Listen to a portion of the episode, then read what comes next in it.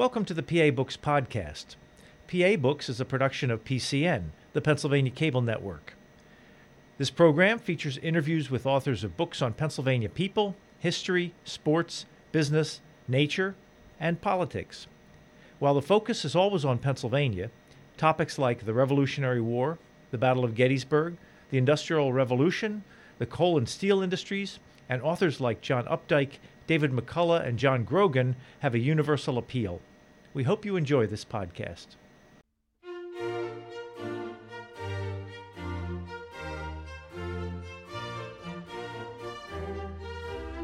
This week on PA Books, the author of The Coal Barons Played Cuban Giants, Paul Browne. Paul Browne, author of the book The Coal Barons Played Cuban Giants. Who are the Coal Barons? The Coal Barons were kind of a generic term that some of the Philadelphia and other papers used for the coal region teams like Scranton, Wilkes-Barre, Carbondale, Hazleton. Um, and, and the Coal Barons is generally, Wilkes-Barre was really the team that officially was the Coal Barons, um, but they used it for a number of the anthracite area teams. And your subtitle is The History of Early Professional Baseball in Pennsylvania, 1886 to 1896. Why did you pick those years? Um, there was kind of a movement in Pennsylvania baseball circles in that period to start a Pennsylvania State League, and not all of the leagues were called Pennsylvania State League or even Pennsylvania State Association but they were all being put together by people who had the goal of, of having a state league. Uh, and, and that, that movement lasted about that period, 1886 to 1896. What's your interest in baseball, 19th century baseball? Uh, actually, I started doing research on a distant relative um, who was one of the original New York Giants, uh, played under the name of Pete Gillespie. In, in our area, Carbondale, he was known as Padney Gillespie. His real name was Padraig uh, like Padraig Harrington, uh, the golfer. That's the name was spelt that way. And in doing research on him, I came across um, a Carbondale team that played in 1895, and then started digging a little bit further, and uh, came across the Cuban Giants, uh, which was one of the early black professional teams who played in the Northeast Pennsylvania and Philadelphia and Harrisburg areas a lot uh, in those years, um, and it just sort of st- rolled over and over until uh, you know, it turned into this book. I just kept following the research where it took me. Carbondale had a professional team? Carbondale had a professional team in 1895 and 1896. And then later on in the 40s after the war, from 46, I think, to 51, they played in the North Atlantic League. What did it mean in 1895, 1896 to, to be a professional baseball team? Um, it meant you were lucky if you got dinner, you know, in the minor leagues. Uh, you were lucky if the team lasted past the 4th of July. Um, there, there was it was not a lucrative profession, but it was better than a dollar a day in the mines um, or working on railroads or whatever else these guys might have you know gotten. I mean, there was a lot of them who were very uh, intelligent people who you know some of them became doctors, some of them became lawyers, things like that. But for the most part, these were guys who would have been uh, working in the mines or the farms or something like that without baseball. So it was an un, an unsafe uh, economic existence, but it was a better shot than most of them would have had to make money in a hurry. Was it a full time job for them? For most of the uh, people in the sanctioned leagues, uh, the leagues that were kind of sanctioned by the uh, National Association, um, the National League and the American Association at the time had a, a parent organization that kind of managed the minor leagues, not like they are today, where each team has a, a sponsorship of a minor league team. Um, they were independent teams but they came under the umbrella of, of Major League Baseball. Most of those guys, it was a full time job in the season. Off season, you had to find your own living. If you got hurt, forget about it. You, you know, you're on your own. There was no pensions. There was no uh, um, social insurance of any kind, medical insurance or anything like that. But as long as you could play, um, you, know, you could make a living, scratch out a living more than get rich. But were those teams, those minor league teams, feeders for the major league teams like they are today? Yeah, uh, one of the big problems with the minor league teams was a lot of times the major leagues just raided the players, um, and that was one of the reasons they formed these associations was to try and cut a deal with each other that you know they wouldn't uh, completely uh, take all the great players right away or all the good players right away. That there'd be some rules about you know if you developed a player, you get something for the player, but you were at the mercy of the bigger the bigger leagues. They, they were not particularly generous usually. Well, when you started to put this book together, where'd you find all the material for it? Um, thank God for the internet. Um, a lot of the newspaper sites are online, and uh, you know that was where the starting point was. And then as I got into it, and I found out who the championship team in a given year was, or the more interesting team in a year, um, I, I, go after. Um, you know, I might go to the local library for that city. Um, the uh, Pennsylvania Library here in Harrisburg helped with a couple of cities that I couldn't find elsewhere. Um, but a lot of it is just the newspaper records that were saved. Did you have to piece together the whole season and figure out who the teams were and what the leagues were and who the champion was? There's some guidance. Um, the Minor League Encyclopedia is an excellent book. I think it's in its third edition, and it uh, you know has gone back further and further with each each edition into the 19th century. So you can get an outline of who the teams were, who the leagues were, um, and it's usually pretty accurate. You can see who was the champion or who was on top when the league fell apart, which is also a common occurrence. Um, so there was some outlines that you can find from secondary sources, and then the rest of it you have to pretty much chase down from, from newspaper sources. So, why would leagues fall apart? Um, wishful thinking. Uh, I mean, a lot of these leagues were, or, or, teams were really formed as kind of a, a mix between civic pride and wishful thinking. Um, every town seemed to feel to be an up and coming town and had to have a professional baseball team, and that's why you see small towns like Carbondale, Mahanoy City, and, and others uh, like that having teams in these leagues. And they'd start the season out um, hopeful that they were going to have a great team and a great season. And a lot of the teams did well on the field, but still didn't get supported. Something went wrong if there was a big strike in the mines in the region or railroads or something like that. All of a sudden, people wouldn't have money to go to the games and, and things would fall apart.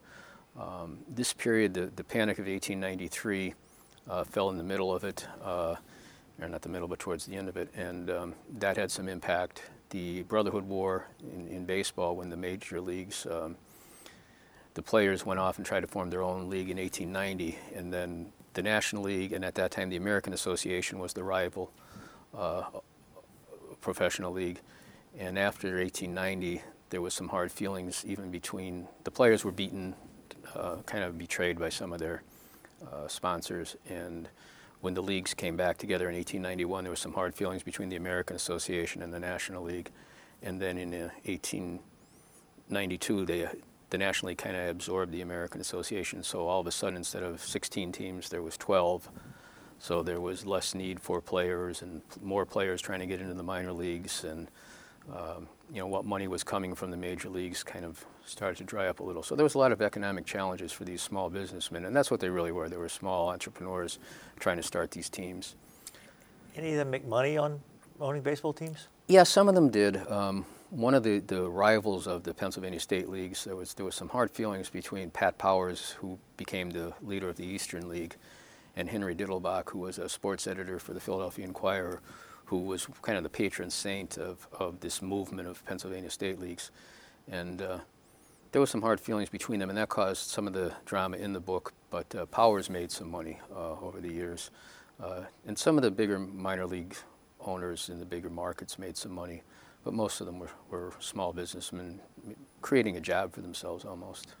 Are there any, you mentioned the Eastern League, are there any leagues today or teams today that can trace their history back to this era? Um, there, there's no direct links.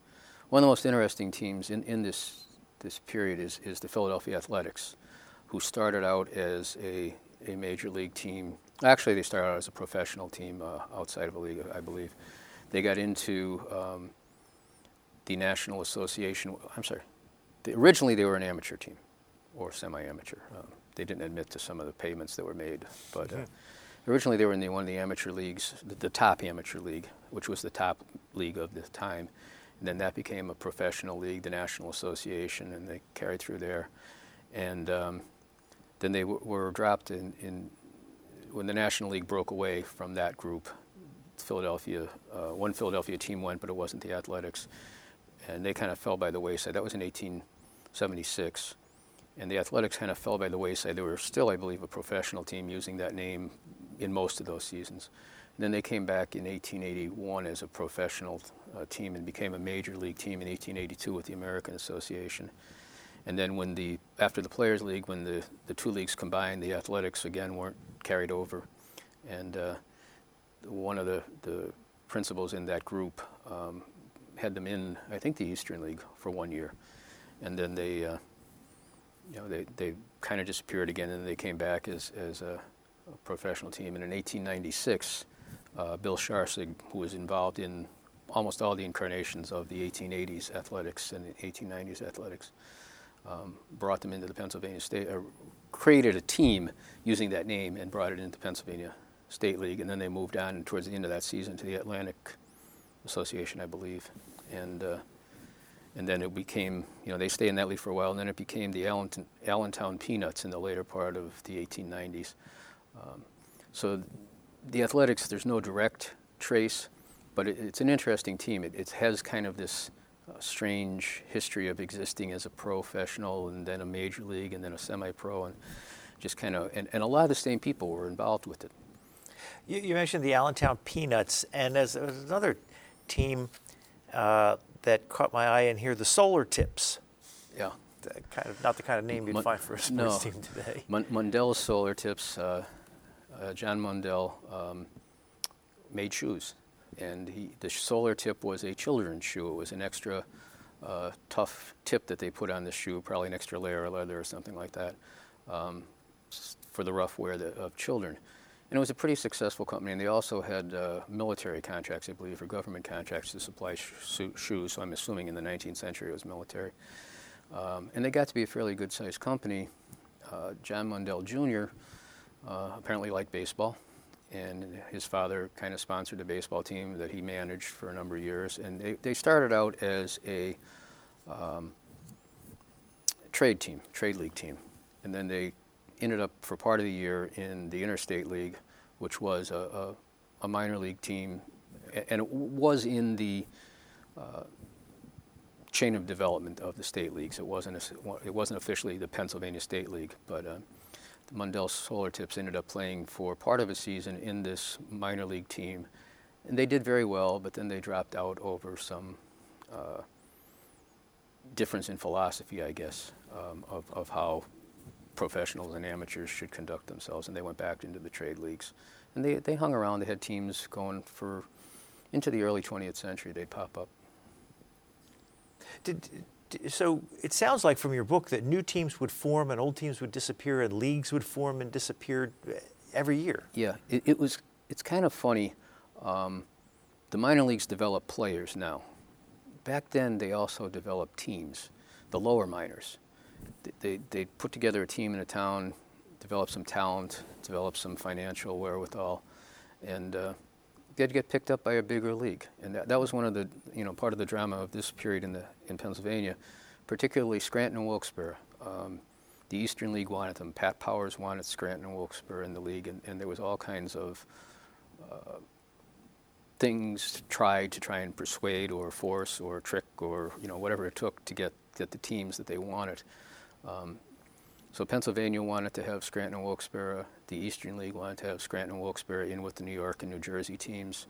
Um, so it was sort of they were being recruited. They'd start in one league, and then they might, if they were good, they might get recruited to the next level up until they moved. Entire teams would move into a next higher league, and it happens occasionally where a minor league team would be moved wholesale into a major league, especially in the years where there was like three major leagues. When the Union Association came along in 1884, the Players League, um, which was actually the players came over, but then the, the other two leagues had to fill their league somehow. Um, so there was actually cases where you'd start out as a minor league player and wake up the next morning and you were in the major leagues because your team moved.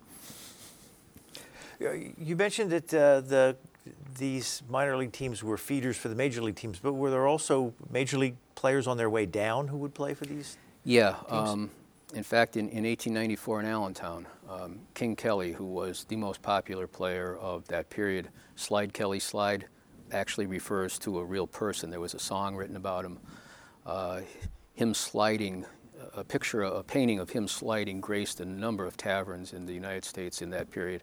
Uh, so King Kelly was this, this great player, very popular player, not the best player, but probably the most popular. And uh, he, he had some problems. He, he drank a bit.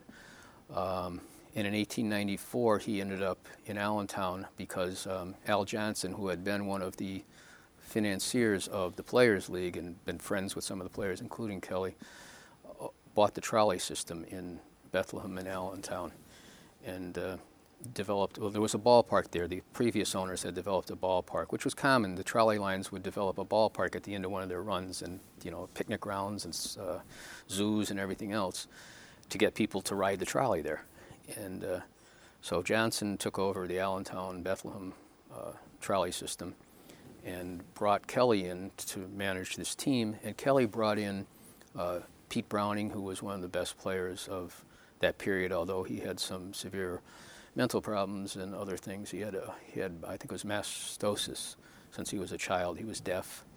Uh, he had developed some emotional problems related to that, and then some drinking problems to compensate for that.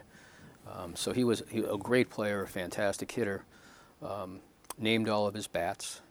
Thought there was a number of hits in each bat, and when he reached that number of hits, he'd put it in his basement. Uh, kept this, all of his bats uh, until the day he died, I guess. Um, but a great player, even though he had his quirks. But he was on his way down at, at this period too. Jocko Milligan, who was kind of a, a, a guy who was still a pretty good player, player manager type of a guy at that period, eventually became uh, more of a manager, and, and he, he did well. Most of the rest of them kind of fell by the wayside after that year, and Kelly died uh, the end of that season as a, in his 30s. Um, but they had a great, they had basically an all-star team in 1894 in Allentown from guys who were, you know, kind of on their way down, but still great names. Well, he was the uh, manager also. Kelly, yes.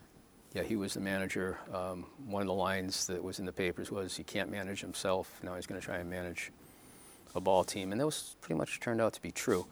Um, but they, uh, yeah, he, he, managed the team, and the deal was um, any profit the team made was his to keep. Um, Johnson didn't really need the money. He liked Kelly, and he thought he'd be a great draw for his trolley line, and, and he was. I mean, the first game they, they brought Boston in an, ex, an exhibition game. Boston had been the champion the year before. Um, it was um, Boston in the National League, uh, but but um, I think they used the name the Reds Red Stockings at that time, and then later on became the Braves. Um, so they drew a big crowd to see the world champions play in Allentown. How would they decide who a league champion was? Did they have playoffs, championship games?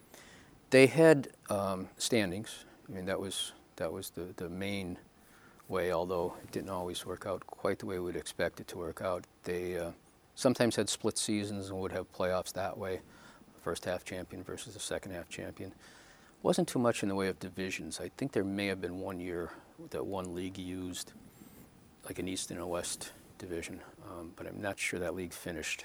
Uh, so they, they did have their championships, and sometimes they just have the first and second place team play each other for an exhibition series. And, and they sometimes would have like nine games and you know split two games with your city, two games with my city, and then five games on the road, just trying to you know the biggest cities in the league, or maybe go to Philadelphia. So they had interesting ways of uh, determining champions and, and also of coming up with some sort of a postseason thing. What was sports writing like then? It was um, dr- dramatic. Uh, fun to read. Lo- fun to read. A lot of cliches. Um, sometimes racist. Uh, the Cuban Giants were an all-black team, and there's also a team called the Gorhams that played. Uh, in 1889, the, the Cuban Giants and the Gorhams both played in, in the Middle States League, which was one of these leagues. The next year, um, most of the Cuban Giants moved to a team called the Monarchs of York. Um, and although Frank Grant and Clarence Williams played for Harrisburg, and sometimes you would see references, you know, to them that were less th- than politically correct. Uh, usually not too bad, and usually, um, no matter what they said or how badly they said it, they always you know, highlighted that these guys were great ball players. You know, even you know, no matter what you, you think otherwise, these guys were great ball players. So it was sort of a, kind of a split personality type thing when it came to that stuff. So this was 40, well, more than 50 years before Jackie Robinson, and you had white teams playing against black teams on the same field. Yep. Um, into the 1880s, um, there, there were black players in organized baseball. The first black major leaguer was Moses Fleetwood Walker, and his brother Welday played on that team a little bit after him. So uh, Fleet Walker played, you know, the first game, and then a couple games later, his brother was also playing with them. And that was uh, with Toledo in the American Association. They were brought in as an expansion team in, in 1884, I think, which was the Union Association year. Um, so there was a major, two major leaguers at least before uh, Jackie Robinson. I think there was another one who uh, played as a white player. He, he passed, as they said. Um, so there was some of that. And in, in the high mi- uh, minors into 18, I think 1889, um, there was a few players like Frank Grant, who was later in the Hall of Fame, uh, played in Harrisburg on a team that Hughie Jennings also played in. They're the first two uh, teammates, one black, one white, who made the major leagues or made the Hall of Fame. Um, so there was there's a lot of activity there. Around 1887, the the door started to close. Um, organized baseball, it's unwritten rule, started to come into place, and uh, uh, they just even Grant ended up going t- to the Cuban Giants because they, they even though he was a great player, they kind of were squeezing him out. When um, I think it was the the 1890 season, um, when York and Harrisburg were, were battling again. The Cuban Giants and Harrisburg had battled in 1889 for the league championship. In 1890, it was York and Harrisburg. Uh, Harrisburg left the league before the end of the season, some say because they realized they couldn't catch York.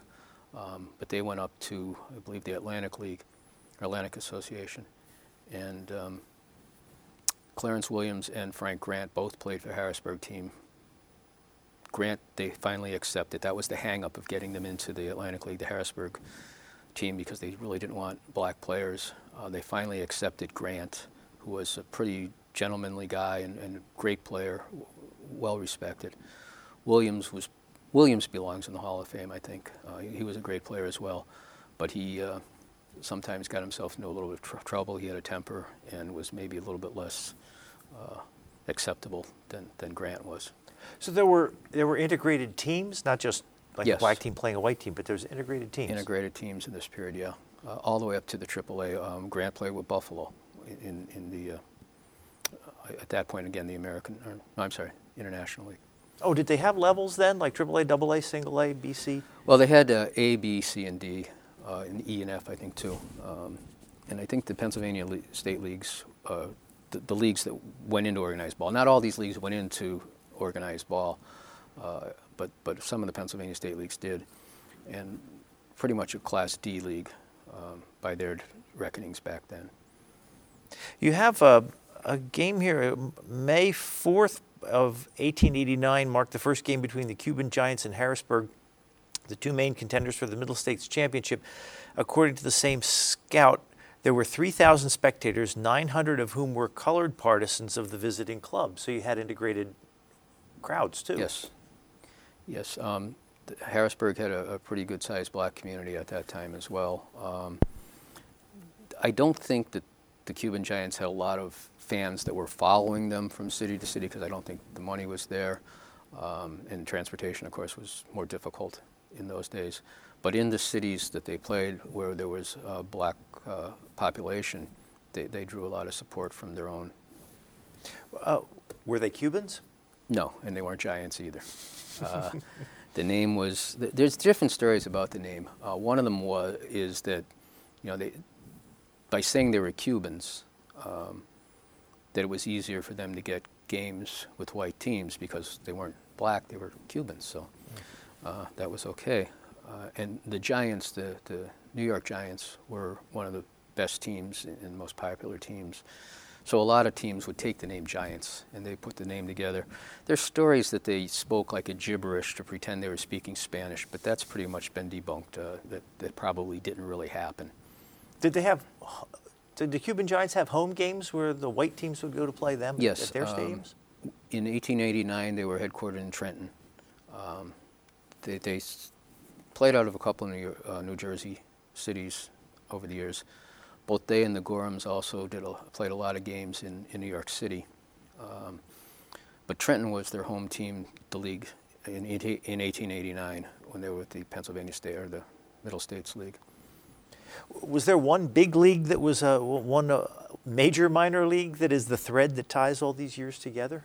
You refer to Pennsylvania State League, but it wasn't really called the Pennsylvania State. League. There was several Pennsylvania State Leagues towards the end, from 1892 to 1896. They were the Pennsylvania State League. 1886 to I think 1888, they were the Pennsylvania State Association. Then there was the Middle State Leagues League, which was uh, it started out as five Pennsylvania teams and the Trent- Trenton Cuban Giants. Uh, and they picked up some other. Uh, they picked up a team from uh, Delaware they picked up a team from Connecticut that didn't last long, but it was almost always all Pennsylvania leagues. Then the Eastern Interstate League was the 1890 league with the Monarchs of York. It was interstate in name only. They were all Pennsylvania teams. So then they took that name again, Pennsylvania State League, after that. So there was a movement to have a Pennsylvania State League, but it was fighting against the, the natural tendency of these uh, cities to, to compete with New York or New Jersey or Maryland. Uh, you mentioned um, a couple of the, the towns that had teams, and in your book you talk about Pottsville and um, Danville and Mount Carmel and Hazleton. And uh, was it predominantly in the anthracite region, or was it all across the state that you had this, this many minor league teams? It was mainly in eastern Pennsylvania, but Al- Altoona and Johnstown frequently had teams in the league. Pittsburgh had a team in the league half of a year. Uh, was the year of the Homestead Strike, which is covered a little bit in that book. Um, is that before the Pirates existed? Yes. Um, well, no, I'm sorry. It, it, well, I think at that time they were called the Alleghenies, but they were going head to head with a major league team. Um, they became the Pirates later on, and that's covered a little bit in the book too. Uh, a pitcher by the name of Mark Baldwin. Um, during that time when the American Association and the National League were kind of feuding after the Players' War, um, brought some players from one team that were supposedly signed with one team. He brought them over to Pittsburgh, uh, sort of surreptitiously in spite of contracts. And then the, the big guys sided with Pittsburgh, which was a National League franchise against this American, it was the St. Louis Browns, American Association Browns. Um, and after that, they were called the Pirates because they had pirate, pirated these players. So the name isn't exactly a compliment. And were the Phillies in Philadelphia at the yes, time? the Phillies were in Philadelphia. Um, as I said, the Athletics and the Phillies had been uh, rivals in Philadelphia, and then when the leagues combined, the Athletics were set aside and the Phillies remained, and then the Phil- Athletics became a, a minor league team. And there was some thoughtful scheduling to try and be around when the major league team was on the road so that you know people wanted to see baseball. You weren't going head to head too often with the, the major league team. Was, was there this kind of proliferation of minor league teams across the country, or was it something particular to this area? Or you know, if you went to Oregon or Texas, would you have found the same thing? It was at the beginning of this period, it was mainly in the East. It gradually grew out into the Midwest and then the West. Uh, Pacific Coast League's been around a long time. A San Francisco team toured the East in 1876. Um, so, I mean, there was activity out there the South, there was some, some leagues down in the South. Um, they didn't get into organized baseball real early, but they came in gradually later on. So it, it was this was a period when it was growing. You you talk a little bit at the beginning of the book about the, the early history of baseball, and you said there was an 18, 1833 team that played. Um, I forget where if I can find it. Oh, Olympic Ball Club, founded in 1833. And um, Abner Doubleday did not invent baseball? Abner Doubleday did not invent baseball. He may never have played baseball. There doesn't seem to be any record of him. Uh, he, he, was a pretty prolific writer, and he kept diaries and stuff like that. And there's, I don't think anybody's ever found anything that said baseball. Um, that was started back when uh, Al Spalding, um, the Spalding baseball, mm-hmm. he, he, was a, a, pitcher in the early days of baseball and became a, a businessman making baseballs and equipment, became fairly wealthy, and by 1903, I, am thinking, um, they were having a debate. Henry Chadwick was one of the first uh, baseball writers who was referred to as the father of baseball sometimes, uh, and he he was English, and he said that the game came from rounders. Uh, it was evolved. It wasn't invented by Americans, and, and Spalding didn't like that. Uh, so th- they had a uh, like a survey, and, and, they asked people to tell their early stories about baseball. And this guy Abner Graves wrote this story that uh, when he was a little kid in 1839, Abner Doubleday, who lived in Cooperstown, uh, you know, drew the plans for baseball in the dirt, and they started playing baseball. May not have been a lie. There was another Abner Doubleday in, in Cooperstown around that time. It was a cousin, I think, of the general, and uh, maybe that's where he remembered. But it most likely was some older kid taught you to, or your father taught you to play baseball when you were little, and he might have taught you to play a game slightly different um, because of the the field that you played on. You had to play a little bit different than maybe, or because you only had four guys on each team or whatever. So this kid, um, probably an older kid, taught him how to play baseball, and he thought it was invented then. But it goes back into this. I mean, there's there's bat and ball games uh, uh, depicted in, in Egyptian records. So I mean, there's been bat and ball games for a long, long time. Um, the direct lineage of baseball that we know today comes from the Knickerbockers in New York, who developed uh, special rules for town ball. They did away with pluggings, if you remember from when you were a kid, getting hit with the ball, and uh, that actually was done at the adult level. And then they were all amateur town ball. Uh, usually happened uh, on market days in, in rural areas and things like that. Um, so it's, it's a really old game it did develop probably from some English game. There is a um, an English game called baseball that predates Rounders, which is an interesting twist. A, a guy by the name of David Block has written some some great uh, stuff on early baseball, including a book that came out not too long ago, tracing it back into England. Uh, so no, Doubleday didn't uh, invent baseball. So the Baseball Hall of Fame is in Cooperstown, New York, based on a myth. Yeah, they probably should have a statue to Abner Graves instead of uh, Abner Doubleday. Um, if you, uh, th- there are leagues now that play by 19th century rules. How, what are the rules different than what we're used to? Um, a, a, lot of these te- those teams play by the 1860s rules, um, which are similar but not the same as ours. Um, the 1840s rules, the balls were softer. They were made like knit wrapped around a, a piece of rubber or something, uh, cork sometimes. Um, the ball didn't go as far when you hit it. They pitched underhand. Um, people played with their bare hands, and people played Major League Baseball with bare hands into the 1890s. Catchers were the first ones, then first basemen to use gloves, and pitchers were the last. Uh, there's a quote from uh, I think it, I think it is from, from King Kelly in the 1890s saying, nobody wants to see a game played with gloves.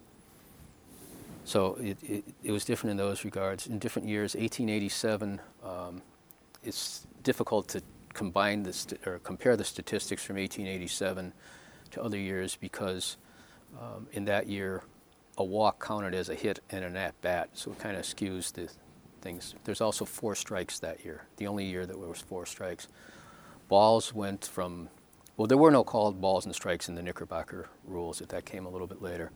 And it started out um, that the balls, uh, you know, every third missed ball was a ball. And it was sort of like nine strikes. Officially, there was seven strikes and three, or seven balls and three strikes. And it got down into 1887 um, to five balls, but then there was they upped it to four strikes.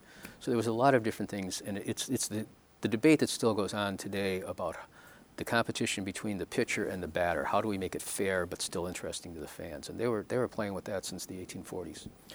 Was there one governing body that decided on these, or would you go to one town and have one set of rules, and another town and another league have another set of rules?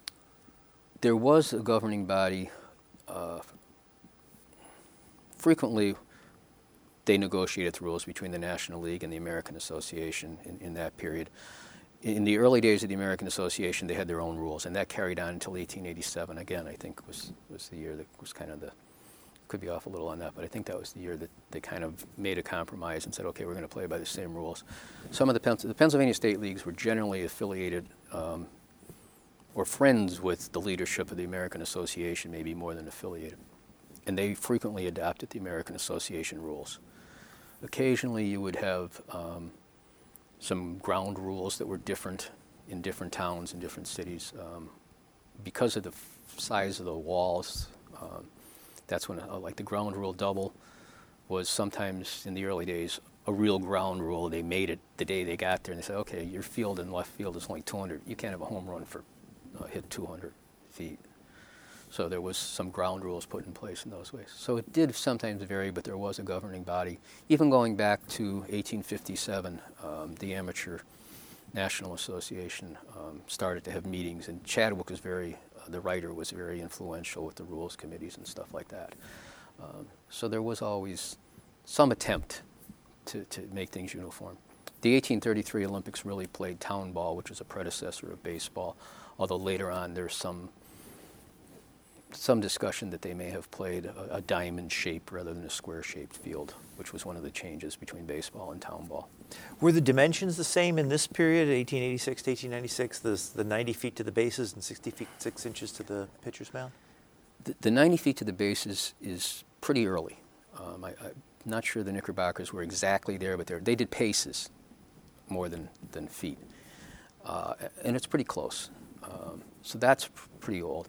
The distance to of the mound uh, wasn't 60 foot 6 inches until I'm, I'm going to say 1889, somewhere in that era. Um, before that, it, it, was 50 some feet and 40.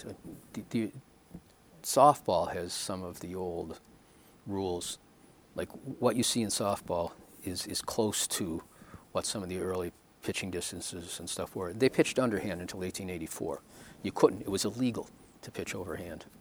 Although they gradually over the side, it was supposed to be like this, and then gradually started to come out this way and this way. And they started curve balls pretty in the in the underhand days.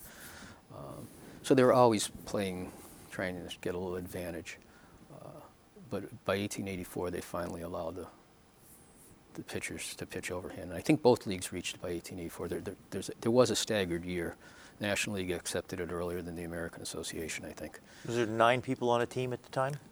Nine people on a team. Uh, the Knickerbockers in, kind of claim to have invented the position of shortstop. Doc Adams, one of their one of their early players, um, claims to have created that position. Oh, it was eight before that. It was eight. Could be eight. Could be ten. There, there was an argument for a while they should have ten players and 10, 10 innings, um, but nine seems to make you know the most sense. It balances maybe the 90 foot, the nine inch, or the nine innings, the nine nine players.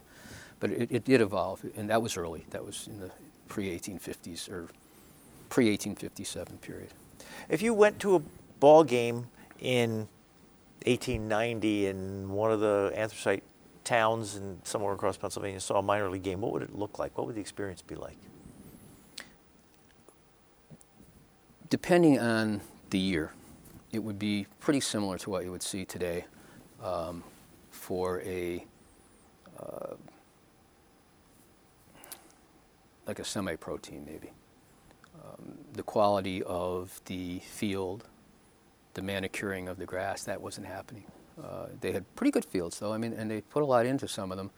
Mostly wooden grandstands, a lot of grandstand fires over the years. Um, press boxes were something that the reporters fought to get like special places where they, in, in, the earliest days, they wanted like some sort of shade. You know, that was a big thing that the press wanted, and they wanted a table they could mark their score on and have that not knocked over by the players on a regular basis. So there was little things like that. But as it, as it evolved into into this period, um, you, you, would see wooden grandstands.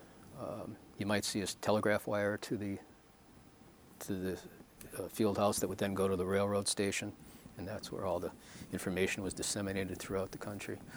Um, you would see um, folding chairs or, or bleachers.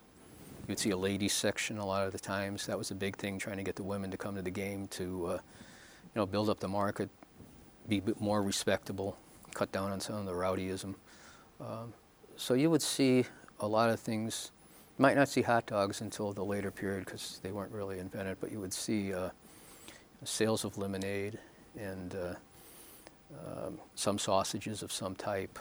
Um, peanuts and Cracker Jacks came along, Cracker Jacks in the 1890s, I think.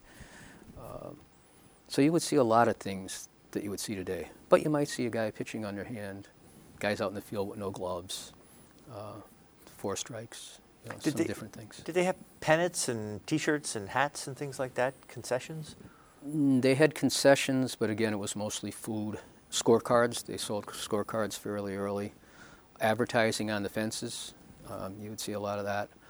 The pennants you would see were the championship pennant or maybe team name pennants, but they wouldn't sell them, you know. Um, the players had uniforms, um, but they didn't sell T-shirts or things like that. Each team had a nickname? they were really nicknames in those days for the most part. Um, one of the reasons were like the Boston Red Stockings became the Boston Braves, and then the Boston Red Sox came along in a different league, which was a rival to the National League at the time, and took a name like how, the Chicago Cubs were originally the Chicago White Stockings. How could you know this happen? Well, there wasn't real protection of intellectual property, and the names were generally given by the sports writers, and one team might have three or four different names depending on which sports writer was writing about them. And, and, a- rival city, you know, might call you something other than what your hometown press could. And sometimes, if you had two papers and two sports writers who both thought themselves influential, they might call them. You know, they might have their own pet name for the team. Usually, it was like the official legal name was like, you know, the Harrisburg Club of Harrisburg. So it was usually associated with the town. The nickname was a real nickname. And the teams would have road trips? Teams had road trips. Um, one of the big things in, in the minor leagues was to get discounts on your rail fare. If you're going to be successful, you better have the trolley uh, system supporting you at home. You better get discounts on your rail, rail fare to move around you know, your state or wherever your area of play was. Discounts in the hotels. The ability of, of the manager, business manager, um, and usually the manager was more of a business manager and the captain was more of the field leader. But if you had a good manager who could negotiate these special concessions, you had a better chance of succeeding. And if a league had a tight circuit and you could go to a railroad or two rather than have to deal with a bunch of different railroads, if you could be along one or two railroads tracks with all your teams, you'd probably get a better deal. What did a ticket cost? I, I, for the games, Yeah. frequently 25 cents. That was that was kind of a common pr- price. The uh, National League wanted 50 cents. They were the high price league. Um, the American Association charged a quarter. Minor leagues tended to charge around a quarter, maybe sometimes less. You have a story in here which I won't be able to find now of a, a player uh, who was a manager who was fined uh, five dollars at a Harrisburg game because he suggested that the umpire was in the pocket of gamblers. Yeah, sometimes they didn't take kindly to that. That was always. Uh, there were gamblers involved with baseball long before the Black Sox. Uh, Hulbert, one of the reasons he's one of his excuses, at least, for starting the National League and breaking away from the National Association uh, of professional players was that there was too much gambling involved, and he was going to clean it up. And, and he pretty much did. He, he, he um, the National League didn't allow drinking on the field didn't or you know sale of liquor in the stands. Um, they charged 25 cents more than the American Association, and and they were very strict on gambling or tried to be. Um, the American Association was nicknamed the Beer and Whiskey League. It was mainly owned by uh, brewers and and distillers. Um, because the National League was pushing their product out of their parks. So one of the reasons the American Association got going was um, the, the brewers and such wanted to, to have that market. You do mention now this, I guess, was a, a different league than the American Association. Charles Stegmaier, one of the founders of Wilkes-Barre's still operational Stegmaier Brewing Company, was the father of Wilkes-Barre baseball magnate George Stegmaier. It was, it was very common, again, going back to John Mundell Jr. with the solar tips. His father had the shoes, he wanted to be involved in baseball. It was very common for the younger generation of the leaders, the business leaders of a community, to be involved in baseball and, and in the starting of the teams. Um, Al Casey, who started the Casey Hotel in Scranton, which stood for uh, probably 75 or 80 years, it was a big uh, magnet in Scranton for social events into the 1970s, probably, was one of the supporters of the Scranton franchise in that period when they were going back and forth between the Pennsylvania State League and, and the Eastern League. Um, So it was common for the younger generation of the business leaders of the community to be involved in baseball, and it was almost expected. How much money did the players make? Um, not a lot, uh, but more than they'd make mining coal. Um, it would be unusual for a minor leaguer to see much more than $500 in a season. And the money was paid usually in the season. In the major leagues, a lot of times players would get an advance on their salary, so they're kind of almost always in debt to the team owner. Minor leagues didn't usually have the money to do that, and they didn't always exist from year to year, so that was less of an issue there than in the major leagues.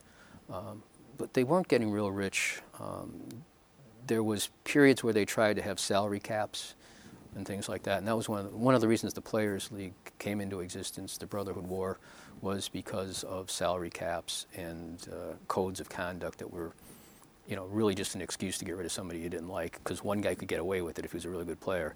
The other guy, you could, you know, you, the rules applied to him, maybe not to this guy. And then they had ways of getting around it. They had uh, you know, Kelly was paid so much for his picture in some contracts, to the right to use his picture.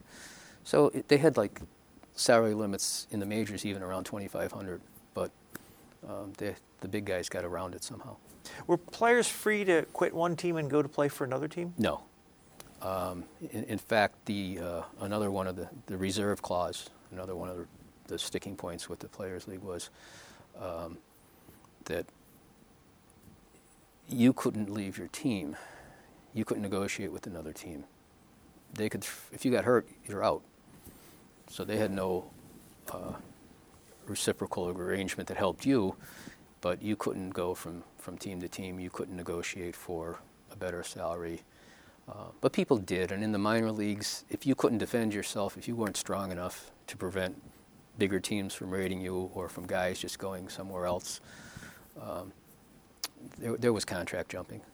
Contracts were ignored if you didn't if you didn't enforce them. If you didn't fight to enforce them, then then they'd be ignored. Uh, one of the interesting things in that period when you might see a woodcut in the paper of a famous player, but you didn't usually see a picture of anybody. So sometimes people would go and say, "I'm Brian, and I played for, uh, you know, this team in in uh, San Francisco, you heard so much, I'm that guy. Well, you weren't. so they negotiate with somebody else's reputation, but nobody would know. You know, if you were claimed to have played in San Francisco and there's articles about this guy who was a great player in San Francisco, you could go to Scranton and get a job. And by the time they figured out who you were, either you proved yourself or you didn't. So there was there was funny things that they pulled like that. Did they have baseball cards? Uh, baseball cards did come along in, in the 19th century. National League, um, quite a few of them. Old Judge was one of those. Uh, they were tobacco cards. They were usually sold with tobacco products. Um, I have not found any American Association baseball cards, um, but but the National League had some. Uh, I don't know if there's any minor leagues that there may have been some locally produced stuff, um, but I, I, don't know of it being very prevalent. What remnants of these teams still exist? I mean, are, are there hats or uniforms or ticket stubs or something that are in halls of fame or people's collections? Um, m- most likely pictures. Um, and, and there is some pictures in the book there of baseball cards for some of the guys who had been major leaguers either before or after they played in these leagues. Um, team pictures. Um, there, there, there's some uniforms. I'm not, you know, I'm not aware of any Pennsylvania State League uniforms, but there may be some out there. Uh, maybe that, that strange uniform in, in your closet of your great grandfather. You know, send us a picture. Maybe we could figure out what it was. Um, there may be some uniforms out there. I'm not aware of any, possibly in museums. Um, there may be some caps that survive, gloves, uh, things like that. Possibly spikes, you know, but um, not a lot. Are there any stadiums where you can still tell where the field was or where the stadium was, or any remnants of the stadiums? Um, in Harrisburg, they were playing on the island grounds. In a lot of the years that Harrisburg had a team, they played on the island. Um, but the exact location and that I don't know. Um, the footprint of the field, I don't know if it's the same. Some of the, like uh, Philadelphia played in some of the, the stadiums that were used by the Phillies and, and the Athletics when they were major league teams. Um, there's some information in the book where I found references to addresses um, the, the Allentown team played in Rittersville, which is now split between Allentown and Bethlehem, but at the time it was a, a separate uh, community. And, and um, there's some information. I, I, think one of the fields that Allentown played on is the uh, fairgrounds now. That you, you, know, if you're near one of the Lehigh Valley medical centers, they have offices that overlook the fairgrounds, and I'm pretty sure that's one of the, the fields they played on. So there, yeah, there is some uh, some things that can be found. Some Do of the hotels where uh, a lot of league business was contract, uh, contracted and everything like that uh, conducted. Um, some of them still exist, or you can find the buildings at least. Is your interest primarily 19th century baseball, or are you interested in all sorts of baseball? I'm interested in all sorts of baseball, but research, I'm stuck in the 19th century. I found so much there when I started digging around for my cousin that uh, uh, I haven't gotten out yet.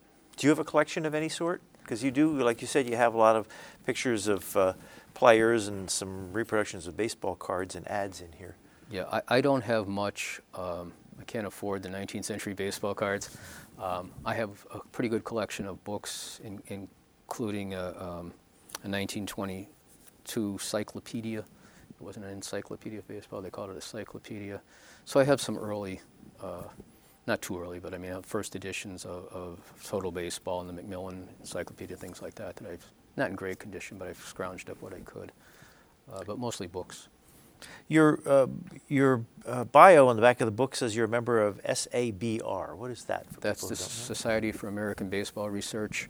Um, it's been around since I, am going to say the 70s. Uh, it's a great organization. They cover. They have committees on all different types of things. Um, I was just talking to Ted Knorr and Caleb Jackson. Ted's been very much involved in the Black Ball Committee, which is the history of, of, of black baseball.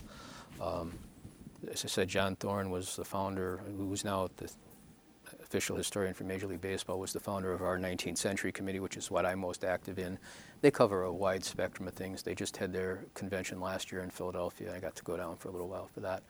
Uh, the 19th Century Group meets in Cooperstown every year. Um, so it's a very active organization. You can find it online, sabr.org, and, and just if any period of baseball you're interested in, any level of baseball, you'll find something. What are the conventions like? It's a lot of people sitting around figuring out new ways to calculate statistics.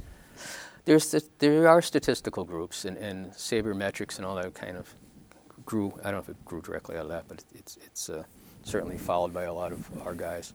Uh, and there's people who are very much historians, and there's people who are collectors of memorabilia and things like that. So a convention is, is a good mix of baseball interests.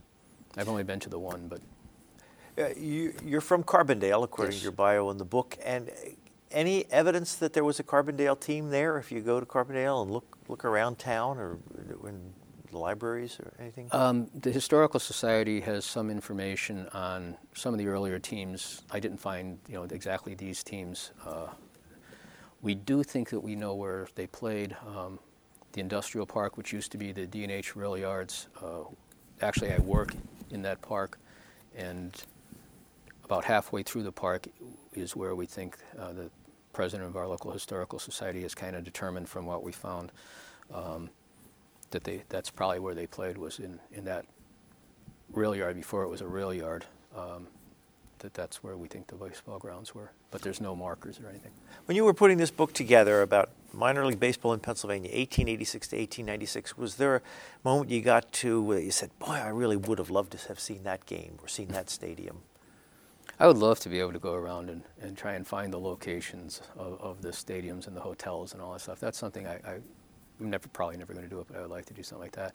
Um, I would love to see some of these games. Um, you know, just just the, it was so similar, and yet the variations must have been very interesting. And, and the vintage games, I've seen a couple, and it is pretty neat to kind of see almost what you're used to, but that lights, that slight variation can, can be real interesting. Do, do, those leagues play without gloves nowadays? Some do. Some do. Uh, a lot of them put on different. They, they study the period and they'll put on an 1860s rules game one time and then 1890s rules game another time, depending on who they're playing and what they're trying to accomplish. So you'll see different variations if you go to a game. And, and usually in, in their information, they'll tell you what they're going to be playing. There's a couple of uh, people you write about in your book who I guess played in Pennsylvania for a time and went on to to uh, major league greatness. You mentioned Kid Gleason, mm-hmm. Wilbert Robinson. Yeah, these guys were um, Wilbert Robinson was probably the, the one of them who who uh, people might your grandfather might remember something about. He, he he was called Uncle Robbie when he was a manager. Didn't he, he manage, manage Casey Stengel?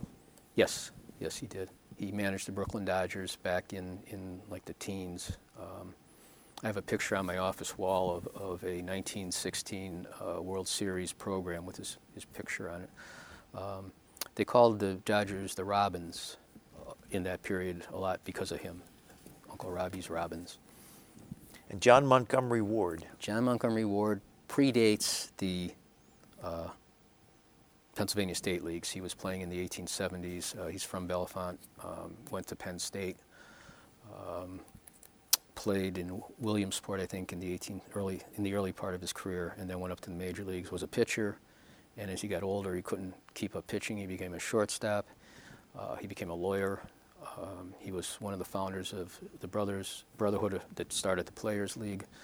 Um, he was he was a force to be reckoned with um, on and off the field and became a, a as an attorney he, he uh, represented a lot of players going into you know the 20th century. And you mentioned Je- uh, Jesse Burkett or Burkett, who was Jesse in Burkett. the Baseball Hall of Fame. Yeah, um, don't have a lot on him off the top of my head, but he's one of the, the good players from out of this league.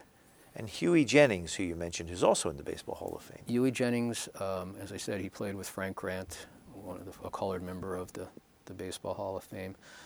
Um, became a great player, became a manager. Uh, he was with the 1890s Baltimore Orioles, which uh, uh, um, John McGraw was one of them. Wilbert Robinson was one of them. Just a rowdy bunch. Um, won a lot of championships in that period, and then a lot of them went on to become managers. Uh, Jennings went on to manage uh, uh, the Tigers and um, Ty Cobb. He somehow managed to manage Ty Cobb. He was a lawyer as well, became a lawyer as well, practiced in Scranton. Um, he died in Scranton. It's my understanding that uh, he is a relative of, of, Chris Doherty, who until recently was the mayor of Scranton. Um, so he had a pretty strong connection to the, to the Scranton area. He wasn't from Scranton, but he was from somewhere nearby. Is this your first book? It's my first book. What's the experience like?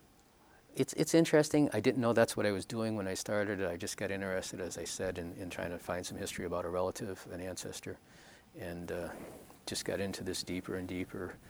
Got uh, interested in whether you know the Carbondale team. They I found them in 1895. Did they play again? And they played you know, in 1896. And then the, uh, the information about the whole leagues that they played and, and then finding the Cuban Giants and all that. Um, I just got carried away with it. I never meant to write a book, but there it is. Well, we are out of time. We've been speaking with Paul Browne. He is the author of this book, The Coal Barons Played Cuban Giants A History of Early Professional Baseball in Pennsylvania, 1886 to 1896. Thank you very much. Thank you. You've been listening to a podcast of PA Books, a production of PCN, the Pennsylvania Cable Network. We'd like to hear from you. Our email address is pabooks at pcntv.com. Like us on Facebook to learn more about PA Books.